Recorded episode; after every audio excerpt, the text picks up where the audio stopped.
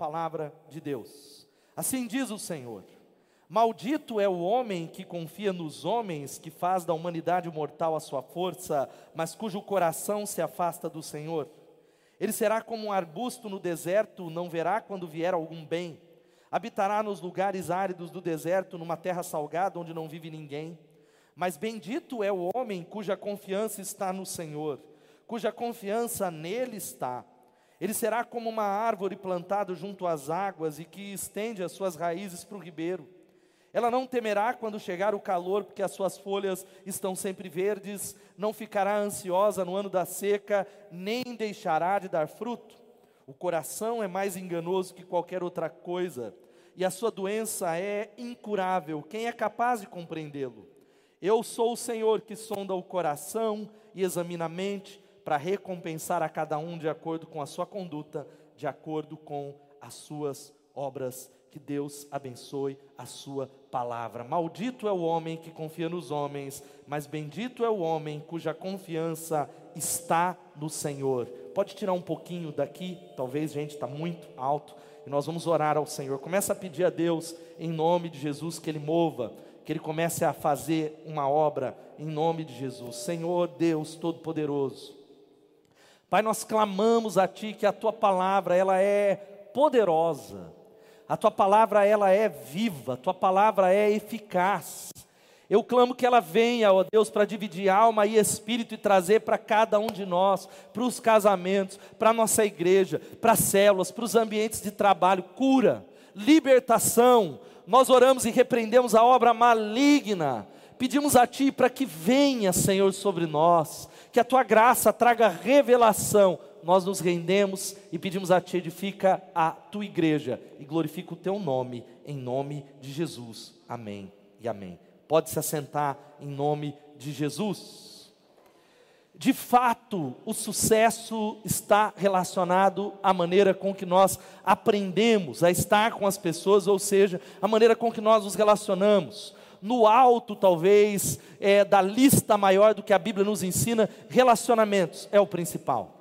Por isso, relacionamentos determinam a sua felicidade. Você sabe que isso é verdade. Os momentos mais felizes da vida têm a ver com relacionamentos. Por exemplo, aquela promoção, o sucesso, o dinheiro que caiu na sua conta. Quantos querem um dinheiro na conta e dão glória a Deus? Todo mundo. A tristeza é não ter para quem contar a bênção, porque relacionamentos determinam a nossa felicidade ou a infelicidade. Relacionamentos também eles desenvolvem o nosso caráter. É através de relacionamentos que nós aprendemos a, a ser como Deus quer que nós sejamos, através da correção, através de pessoas e amigos que nos aconselham. E relacionamentos desenvolvem o nosso sucesso. Desenvolvem o nosso sucesso. Você sabe que nas empresas, não é o que está em voga hoje, não é tanto o QI, o quociente de inteligência, mas sim a discussão, e é o que faz as pessoas é, prosperarem, crescerem, é o nível das suas conexões, e é aquilo que nós chamamos o quociente emocional, a saúde emocional. Eu contei isso, que num dos, antes de plantar a igreja, eu trabalhei numa multinacional, e havia lá algumas pessoas que eram espetaculares, eles eram muito bons no que faziam, mas foram dispensados da empresa porque tinham dificuldades de relacionamentos. Como diz o Charles Tremendos Jones, ele diz que a diferença entre quem você é hoje e quem será daqui a cinco anos está nas pessoas que você passa o seu tempo e nos livros que você lê. E eu concordo com, com essa declaração dele. Cinco anos se passaram muito rápido. Quem concorda, levanta a mão, você que está aqui. Talvez o que mudou foi um cabelo branco a circunferência da sua barriga, você engordou, mas a nossa vida não muda tanto. Mas a diferença está com quem você se relaciona, porque pessoas são como elevadores, têm o poder de levantar você ou fazer você descer lá para baixo, dependendo com quem você se associa e os livros que você lê. Por isso, eu abro essa mensagem fazendo uma pergunta. Deixa eu fazer algumas perguntas que eu fiz hoje pela manhã e faço para você que está em casa. Você é alguém que coloca expectativas demais sobre o comportamento das pessoas em relação a você? Você é alguém que faz muito pelos seus amigos, mas se entristece no fundo do seu coração porque eles não fazem o mesmo para você? Você é alguém que constantemente está tomando a iniciativa, mas diz assim: eu não tenho retribuição. Não vale a pena? Será que você é alguém que constantemente se chateia por aquilo que eles deveriam fazer, dar ou retribuir, ou talvez até mesmo compreender você? Você é alguém que constantemente diz: ninguém me entende, ninguém me compreende. Será que você se sente usado, desvalorizado, porque você investe nas pessoas e não tem um retorno? Você que é um líder na casa de Deus, será que você sofre a tentação de dizer: eu não aguento mais servir, servir, servir as pessoas, tratar das pessoas, mas ninguém está nem aí para mim? Será que você é alguém assim? Vai respondendo essas perguntas. Será que você talvez coloca expectativas altas demais sobre coisas que você não tem controle? Agora, ou espera muito de lugares que você não toma as decisões. Você espera demais da igreja, da célula, você espera demais da empresa, do Brasil, do governo do estado. Isso mexe com você, mas em áreas que você não toma as decisões. Será que você é alguém que fica chateado no lugar que você está inserido porque as coisas fogem do seu controle? Será que você é alguém que espera retribuição pelo que fez ou deu aos filhos ou ao marido? Quando são casadas, as mulheres que servem. Mulheres servem muito. Quem pode dar um glória a Deus? Homens, levanta a mão pela fé para não dar problema em casa. Quem está aí? Será que você é alguém que serve, serve e diz assim: esse miserável não levanta para me ajudar? Esses filhos, porque queremos retribuição. Finalmente, você idealiza pessoas em relação à maturidade que elas deveriam ter. Você olha para o altar, ou olha para o seu líder de célula, ou para o seu pastor e se frustra ao descobrir que eles têm falhas, que eles são meros mortais, cheios de fraquezas. Então, como você já ouviu essa palavra ou a primeira vez, me desculpe, você é um daqueles que nós chamamos de malditos, por iniciativa própria. Malditos. Você é alguém, e essa palavra você deve sofrer demais, muito, mas o fato é que todos nós aqui sofremos daquilo que você já ouviu, e receba essa palavra novamente, que nós chamamos de maldição das expectativas. Porque o grande problema é que nós colocamos expectativas demais nas pessoas e depois sofremos muito, nos chateamos, vamos para o fundo do poço, porque elas não correspondem. Porque quando esperar demais envolve talvez uma viagem, talvez o correio entregar o seu livro, ou correio, se você está ouvindo a minha mensagem, entrega meu livro em nome de Jesus, 30 dias, isso estraga no máximo um momento estraga no máximo a sua viagem, as festas, sei lá, uma decepção, no máximo uma semana. O difícil é quando essa frustração se dá nos relacionamentos que são os mais caros. Quando se dá dentro de casa, no relacionamento entre marido e mulher, e nós vamos aos poucos envenenando, quebrando cada um dos vínculos mais preciosos. Nós sofremos por causa da nossa imaturidade, porque ficamos pendurados naquilo que nós esperamos dos outros, ou na aprovação dos outros, ou no aplauso dos outros, aí a vaca vai para o brejo. Nós não conseguimos ser felizes e as pessoas que nós amamos começam a se afastar de nós. Nós não entendemos por que as pessoas cortam um caminho de nós, porque há um problema tão sério que nós precisamos e aquilo que nós chamamos, e você que é muito tempo, talvez seja a primeira vez que você está ouvindo essa palavra, que nós chamamos de maldição das expectativas. Essa é uma palavra para você, São Paulino, guarda o seu coração, né? Talvez para não ter expectativas do seu time. Agora, para muitos, eu estou brincando aqui com São Paulinos e todo mundo, você sabe por que essa brincadeira, mas para muitas pessoas, essa maldição nós precisamos nos libertar, para que haja plenitude. Quantos querem ser plenos nos relacionamentos, digam amém. Porque há muitos aqui que são pessoas amaldiçoadas, pessoas que são salvas. Quantos são salvos aqui? Me ajuda, que agora eu tenho participação de pessoas. Diga glória a Deus. Mas vivem insatisfeitos, infelizes, sempre com algo faltando. Essa maldição não tem a ver com pecados passados ou demônios não se quebra através do momento de intercessão, de você vir aqui e falar, show Satanás, sai Satanás, essa maldição, gente que se torna miseravelmente acorrentada a outras, quem é que criou essa prisão? Nós mesmos, vocês mesmas, elas mesmas, pessoas que nunca estão satisfeitas porque dependem do que os outros vão falar, decidir, fazer, pensar, ajudar. Esperam demais da mulher, do cachorro, do chefe, do patrão, do pastor, do bispo, da bispa, do apóstolo, do apostila. É gente que está constantemente colocando, e a qualidade da vida depende disso. Agora imagine só, maldição para você entender essa zica que pega e parece que tudo dá para trás. Você chega, os cachorros correm. E eles começam a uivar, tudo dá para trás. Mas agora falando sério, maldição significa infelicidade, dor, perda, prejuízo, solidão, fracasso, miséria, um estado de prisão da qual você não se livra. Maldição tem a ver com a vida inteira, as coisas não indo ou não dando certo. E a gente acha que foi Deus ou o diabo. O pecado gera maldição, mas na cruz do Calvário, daqui a pouco nós vamos celebrar a ceia. Jesus tomou e levou sobre si toda a maldição. Quem pode dar um glória a Deus? Agora, a maldição das expectativas não está nessa, nessa categoria. A maldição da expectativa tem a ver com princípios que nós quebramos. Por exemplo, eu exemplifiquei hoje pela manhã, você sai aqui da igreja, entra ali na Avenida Dona Francisca e você diz assim: "Eu tenho Jesus, eu vou provar que Deus é comigo", e você atravessa o sinal vermelho. O que que acontece? Se vem um carro numa outra direção, o que, que vai acontecer, Rodrigo? Você subirá, o seu carro irá ao céu. Não, vai bater porque existe uma lei que diz que dois carros não ocupam o mesmo espaço. Você pode orar, amarrar, porque é uma lei, porque nós quebramos princípios. Hoje pela manhã eu falei o exemplo de alguns pais. Quantos são pais de adolescentes? Levanta a mão. Então, seu adolescente, sua adolescente está namorando. Não devia estar, tá, mas está namorando. Se aprovou. Falou melhor estar tá em casa do que em outro lugar. Só que o nosso papel como pais é sermos cercas de proteção corrigirmos os nossos filhos, mas o que, que você faz? Você deixa rolar solto. E o que, que acontece? Infelizmente, uma gravidez indesejada acontece. A culpa foi de Satanás? A culpa foi de. Não, a culpa foi dos pais, que quebraram princípios. E esse texto, preste atenção, vai dizendo algo poderoso: que maldito é o homem que confia nos homens e faz da humanidade mortal a sua força, cujo coração se afasta de Deus. Aquele que coloca expectativas em outras pessoas é como alguém que vai para um deserto sozinho, e eu quero citar algumas características daquele que está vivendo essa maldição. Eu queria que enquanto eu pregasse, você avaliasse a sua vida, não a sogro, sogro, bispo, ou pastor, ou, filho. Primeira característica, é alguém que contamina a família com a conversa de vítima.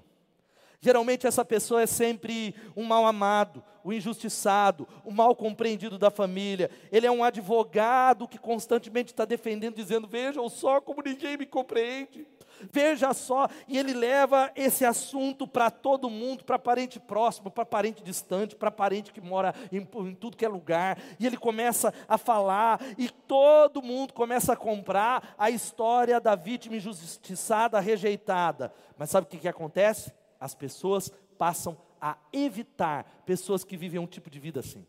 Pessoas passam a evitar gente que vomita e divide a família. E depois, sabe o que a gente começa a dizer? Tá vendo? Ninguém me ama. Tá vendo? Ninguém me ouve. Ninguém cuida de mim. Uma segunda característica é que adora conversar para desabafar seu abandono.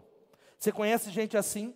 Sempre tem alguém novo que chegou na célula, ou chegou na empresa, ou, ou em qualquer lugar, para você se abrir para desabafar sobre o casamento, sobre a igreja, sobre sei lá quem, sobre alguém, porque você precisa muito de alguém para conversar, mas o problema é que isso é uma doença. Porque quem é assim não se abre com uma ou duas pessoas, ele se abre com pessoas maduras e maturas, uma, duas, dez, vinte, trinta líderes, liderados, pastores, gente que está na fila do banco, tantas outras pessoas, qualquer ouvido serve. Uma terceira característica é que essa pessoa, ou aqueles que estão tomados dessa maldição, afasta-se das pessoas mais importantes como punição por não corresponderem às suas cobranças. Você conhece gente que, ou você é assim, alguém pisou no seu calo, você não fala nada, mas você muda, você corta os caminhos, você muda de culto, você muda de célula, você demonstra na sua cara. Agora a tragédia é para aquelas pessoas que talvez convivem com pessoas assim, que dizem: Mas o que, que eu fiz para o miserável? Alguém já, já lidou com alguém assim? Você diz: Eu não sei por que, que ele virou a cara para mim, eu não tenho a mínima ideia, mas eu sei que alguma coisa mudou ele está distante, porque ele faz isso para ferir, para punir. E o fato é que alguém assim se torna ressentido com aqueles a quem atribui a culpa pela infelicidade. É o marido, é a esposa, que não deram suporte, não deram apoio, é gente que diz assim: me abandonaram. Olha, o momento que eu mais precisei, a igreja não estava lá, o momento que eu mais precisei, a minha família não estava lá. Eles não conseguem enxergar o apoio que tiveram durante todo o tempo, a ministração, a alegria, a bênção, só enxergam a negatividade. Na sua cabeça, eles sempre serviram, eles servem mas ele cobra caro esse serviço. É gente que ajuda, mas espera algo em troca. Esse livro espetacular do Adam Grant, chamado Dar e Receber, ele faz uma pesquisa sensacional sobre sucesso nas mais variadas e categorias humanas, e ele, ele coloca e diz que a humanidade, eu e você, estamos numa das três categorias: doadores, tomadores e compensadores. Ele começa a dizer que os doadores são aqueles que estão no pináculo do sucesso, em qualquer área, na pesquisa, aqueles que têm sucesso genuíno, são pessoas, mesmo aqueles que não são crentes, eles doam sem esperar nada em troca. Eles entenderam as palavras de Jesus em Atos, capítulo 20, que vai dizendo que mais bem-aventurada coisa é dar do que receber. Eles são pessoas que constantemente eles tomam iniciativas eles querem contribuir, agregar valor, eles ligam para o aniversário das pessoas, não como troca, eles presenteiam porque eles entendem que Jesus os chamou para isso. Do outro lado, tem os tomadores, é gente que só olha para si e só espera, espera, espera e espera. Pessoas que construíram portas altas, elas não se relacionam e elas não conseguem se relacionar, elas têm pouquíssimos relacionamentos porque eles são tomadores. Mas existe do outro lado, que é a maioria das pessoas, talvez até você que está nessa transmissão, que são os compensadores. Sabe quem é o compensador? É aquele que diz assim: se o Rodrigo me dá um presente, eu dou presente para ele. Se não me deu, eu também não dou. Se o Peterson me ligou no meu aniversário, no dele eu ligo. Se não ligou, eu não liguei. Conhece gente assim? Se me visitou, eu visito. Se curtiu meu post, eu curto. São os compensadores. A quarta coisa, sabe quem é? É aquele que é melancólico e ressentido com todos o seu comportamento é sempre distante, triste, ressentido. Eu falei que não é para você aplicar para ninguém, mas você conhece alguém assim? Constantemente alguém da célula que você fala, meu Deus, você vive derrotado, ele, ele, ele vive magoado com as pessoas, e com aqueles a quem, sabe o que? O mundo está em falta. Ele acumula uma lista enorme de gente que deve para ele. É pai, é padrasto, é tio, cunhado, líder, igreja, o pastor que o batizou, gente que se esqueceu e não se lembra dele. Quinta coisa, ao ser questionado como está, ele desfia a ladainha. Conhece gente assim? Ele está fechado, mas você fala, meu irmão, você está distante, o que está acontecendo? Ele vomita. Ele começa a dizer: trata-se de uma pessoa de um assunto só, não vive, mas vegeta. Orbita em redor de um só assunto, suas expectativas frustradas. Porque coisas não foram dadas, alguém não fez, não disse. Alguém não compareceu, só a luz de Deus. Uma sexta característica é essa: só enxerga o, o próprio projeto e nunca a equipe. É gente que desagrega, sempre querendo o reconhecimento, falando mal de todos, reclamando, não consegue reconhecer a unção do Senhor que paira sobre esse lugar, porque o coração fechou, não consegue é, reconhecer a bênção que é a esposa, a bênção que é o marido, Sabe qual que é a sétima coisa? É alguém que tem uma autoestima e uma autoimagem muito pobre.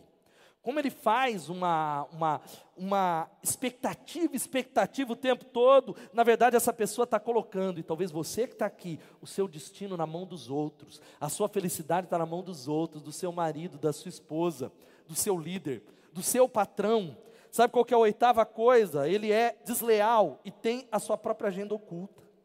Ele não consegue ficar muito tempo num trabalho. Conhece gente assim? E ele falou: arrumei emprego, pastor, aleluia, eu estou em tal lugar. Passa três meses, e aí, irmão, não, já saí lá, porque lá não é bom. Aí ele arruma outro, ele não fica, porque é ele, o problema é ele. Ele é alguém que não fica muito tempo numa igreja, numa equipe, porque não é fiel a si mesmo. Porque, como ele está amargurado, cheio de cobrança com tudo e com todos, é alguém que tem os olhos abertos e ele consegue enxergar o defeito. Sabe o que ele diz? Ele usa a Bíblia. Ele diz: Ó, oh, o pastor leu: Maldito é o homem que confia no homem. Ele se julga um conhecedor do coração humano. E sabe como é que ele se relaciona com as pessoas? Pisando em ovos, julgando o que se diz, as conversas, as reações, os sinais. As, ele é um mestre na interpretação dos relacionamentos mas é alguém que julga-se em pé de igualdade com seus líderes. Ele está na igreja, mas ele não concorda.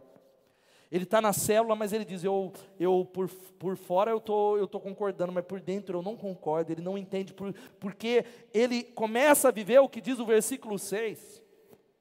Ele será como um arbusto no deserto, não verá quando vier algum bem, habitará nos lugares áridos do deserto, numa terra salgada onde não vive ninguém. É alguém que não consegue estabelecer relacionamentos de longo prazo, alianças, ele não consegue abençoar, é alguém que não tem iniciativa, porque, como diz a palavra, o coração se afastou do Senhor.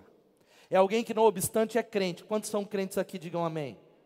Mas é alguém que, como diz a palavra de Deus, ele não vê quando o bem vem nós não conseguimos enxergar que nós somos abençoados. É alguém que ele olha para o marido e só vê os defeitos do marido só vê os defeitos da esposa, só vê os defeitos da igreja, só vê os defeitos daquilo que é para ser abençoado. O coração fechou, gente que envenena tudo e todos. Eu quero dizer que uma das coisas que faz mais pessoas saírem da Bethesda nesses 15 anos de ministério pastoral, sabe qual é? Invariavelmente, a unção não tem unção. E como eu falei hoje, pastor Edvaldo, unção, outros não. Mas sabe por que, que a unção não tem mais? Porque você fechou o coração. Quando nós fechamos o coração para um lugar, para uma igreja, para um líder, para uma liderança, a unção vai embora, porque o coração está fechado. Ele é a nona e penúltima mesquinho e muito egoísta. Tal, tais pessoas sempre estão lembrando do passado, das coisas que foram feitas. Ele carrega ressentimentos. Ele lembra de conversas de 10 anos atrás. Eu me lembro, Ângelo, lembra que você falou comigo lá no Atlético? Eu nem lembro que eu comi ontem, pastor lembrando dessas coisas, sua conversa é sempre nessa base, porque eu fiz, eu dei, o que vocês nunca reconheceram, nunca fizeram, e eles poderiam ter feito, e a última coisa é gente que responsabiliza os outros pela sua vida. É o outro que não ensinou ele ser a quem ele deveria ser. É gente da igreja que diz assim, pastor, eu não rompi porque eu não tive discipulado, eu não tive chance. A minha esposa não é de Deus porque não foi acompanhada na célula, e isso e aquilo, porque eles atribuem a outros. E eles não entendem o que diz o John Maxwell, o grande treinador de líderes, que diz que lidar com gente difícil é sempre complicado, principalmente quando a pessoa difícil é você. É o princípio de Bob. Quando Bob tem problema com todo mundo, o problema é Bob.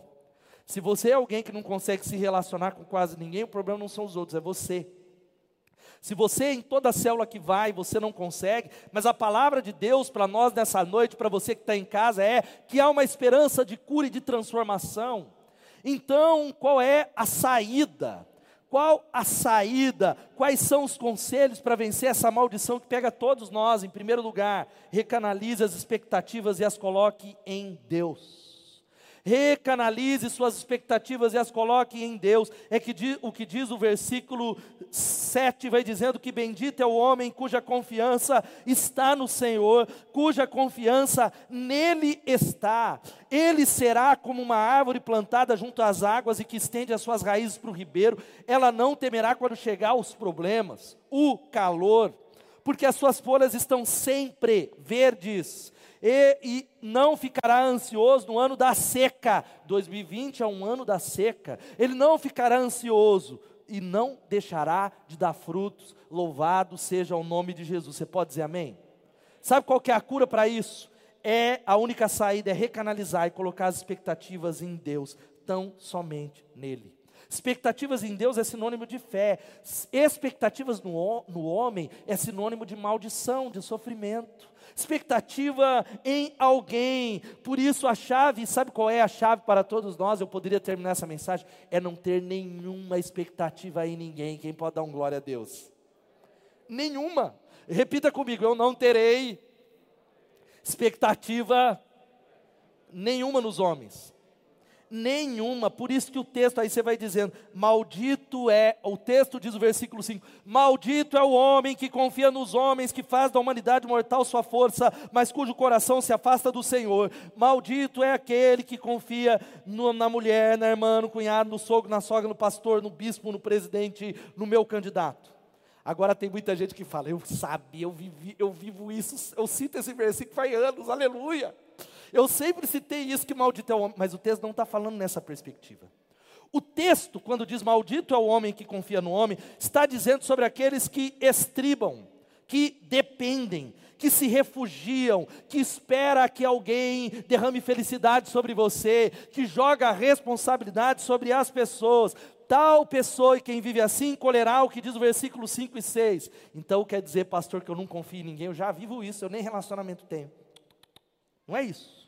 Porque o problema da maldição das expectativas é que ela tem a ver, não é, porque nós precisamos confiar sim. Eu preciso confiar no caráter do Peterson. Eu preciso olhar para o meu staff pastoral e falar até algumas coisas que eu sim espero de vocês, e essas coisas estão claras. Para aqueles que são líderes, cadê líderes de célula? Levanta a mão. Nós temos líderes em treinamento, existem algumas coisas claras, aonde o investimento é cobrado no sentido de, olha, Ângelo, nós esperamos porque estão claras. O problema da maldição das expectativas é que ela invariavelmente são coisas que eu quero para mim. São coisas que eu espero do Ângelo, mas o Ângelo não sabe que eu espero dele são coisas que ele nem concordou em me dar, mas eu estou esperando, e essa maldição tem a ver comigo, e é em Deus que nós precisamos confiar, esperar. Sabe como é que eu faço? Casamento. Eu tenho uma relação de aliança, é óbvio que há alguns compromissos mútuos, quem pode dizer amém? Mas a minha decisão com a minha esposa é que tem coisas que eu não espero dela mesmo. Ela é livre. Se ela cozinha num dia, glória a Deus. Se ela não cozinha, sabe, sabe qual é a minha reação se acontecer isso? Nada, porque somos livres. Não há expectativas não expressas disso, que você não fez isso, você não fez aquilo, você não preparou café da manhã para mim. O problema é que ou é o homem ou Deus é a nossa fonte. Recanalize, tome a decisão de dizer: Eu confiarei no Senhor. Eu viverei relacionamentos que são livres. Segundo, sabe qual é o segundo e penúltimo? É isso. Não crie fantasias sobre as pessoas. Isso vale a pena todos nós, até quem está aí no YouTube, falar. Vamos falar todos juntos? Não crie. Irmão, vocês estão aqui, estão mais desanimados que quem está em casa. Vamos falar, vamos falar todos juntos. Não crie. Aleluia. Não crie fantasias sobre as pessoas. Não idealize o outro. Não espere do outro, não se torne, isso vale para você, não se torne escravo da imagem irreal que projetaram sobre você. Saia da roupa que costuraram para você, não se encaixe nas expectativas nesse ambiente doentio. Esse é o momento de estabelecer uma conversa franca. Eu já tomei uma decisão já há muitos anos como pastor dessa igreja de que eu não me encaixarei nas expectativas do rebanho, no sentido de gente que diz: "Ah, porque na outra igreja o pastor é assim". Vá para lá.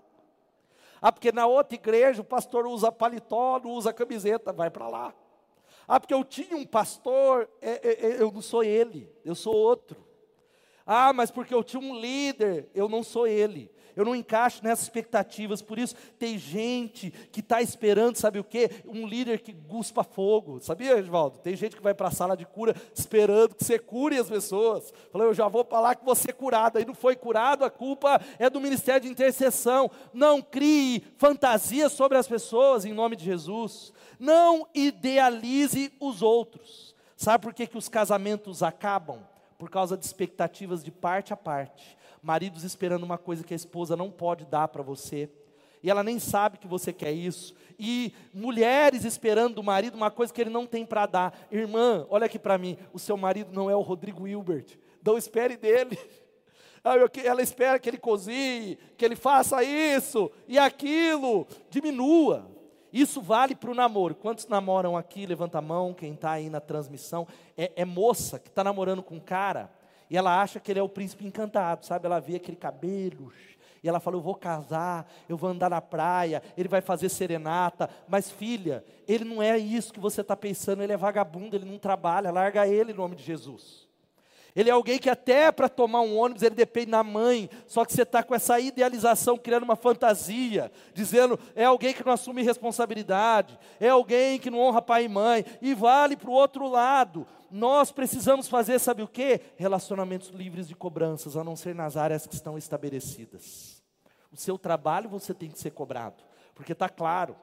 Agora nós estamos falando de relacionamentos, não sufoque o seu marido ou a sua esposa. Maridos, tem gente que fala, eu não entendo que o meu marido não para em casa, porque ele não quer ficar numa gaiola, irmã. Eu não sei porque a minha esposa, ela passa o tempo todo lá, porque ela não aguenta essa gaiola. Nós precisamos, é gente que diz assim, mulher, maridos que dizem assim, porque a minha mãe cuidava de mim. Você não casou com a sua mãe miserável, em nome de Jesus. Porque minha mãe fazia aí, minha mãe, minha mãe, minha mãe. Você casou com uma outra pessoa, não foi com a sua mãe. Ou mulheres que dizem que é na casa do meu pai, aqui não é a casa do seu pai. Terceiro e último, sabe qual é? Essa é a palavra. Deixe Deus fazer a obra dentro de você, antes de fazer nos outros. Deixe Deus, querido, só uma palavra para trazer libertação a nós. Deixe Deus fazer a obra dentro de você antes de fazer nos outros. Não crie suas regras. Aceite as coisas como elas são e não como você deseja. Não espere nada das pessoas. E tem gente que diz assim: Eu já vivo assim. Não vive coisa nenhuma. Porque tem gente que fala, eu já não espero nada de ninguém. Mas é mentira. Porque o problema é que quem diz que não espera nada de ninguém já, porque aqueles que vivem sem a maldição da expectativa, sabe quem são? São aqueles que diz o versículo 6, ou melhor, o versículo 8: Ele será como uma árvore plantada junto às águas, que estende as suas raízes para o ribeiro. Ele não teme quando chega o calor, porque suas folhas estão verdes ele dá fruto, ele tem muitos relacionamentos porque ele é um doador. Ele disse: não importa, é a lei áurea, aquilo que os homens, que nós queremos que os homens façam, eu irei fazer, eu vou servir os outros. Agora, aquele que acha que está vivendo isso, é mentira, sabe por quê? Ele diz: eu não tenho expectativa em ninguém, mas constantemente é alguém que vive sozinho num deserto, não esperando bem de ninguém, não sendo surpreendido nunca. A banda vai chegando aqui. É gente que sempre é difícil agradar pessoas assim. Você conhece gente que constantemente está com uma, uma expressão desagradável no rosto? Conhece? É gente que você fala assim: você quer, quer um pudim? Eu não gosto de pudim, gosto de arroz doce. Aí você traz o arroz doce, está azedo. Aí você leva o arroz doce, não gosta mais. Você leva o picolé de laranja, ele gosta do de pitaia. Você leva o de pitaia. Não dá para agradar, é gente do contra. É gente que se opõe a qualquer situação. Se ele está nessa igreja, a boa é a outra. Quando ele está na outra, ele sente saudade do pastor Ricardo. Bom era o pastor Ricardo, finado, né? O outro. Bom é o meu líder, que saudade daquele tempo. Eles são como Che Guevara, conhece? Se é um governo, eu sou oposição. É gente que precisa nessa noite. Deus está chamando você para ser curado. Deus está nos chamando, sabe o que? Para abrir, fique de pé no seu lugar, abrir o nosso coração e deixar o Espírito Santo fazer uma limpeza nessa noite, pedir a Ele, dizer: Deus, faz a obra no meu coração, e sabe qual é a decisão que nós iremos tomar hoje? Seja você na transmissão ou você que está aqui, e você precisa fazer uma avaliação e talvez dizer: é verdade, os meus relacionamentos, eu estou doente, pastor. Isso está me ferindo já há anos. Eu reconheço que constantemente eu estou ferido por isso. Constantemente.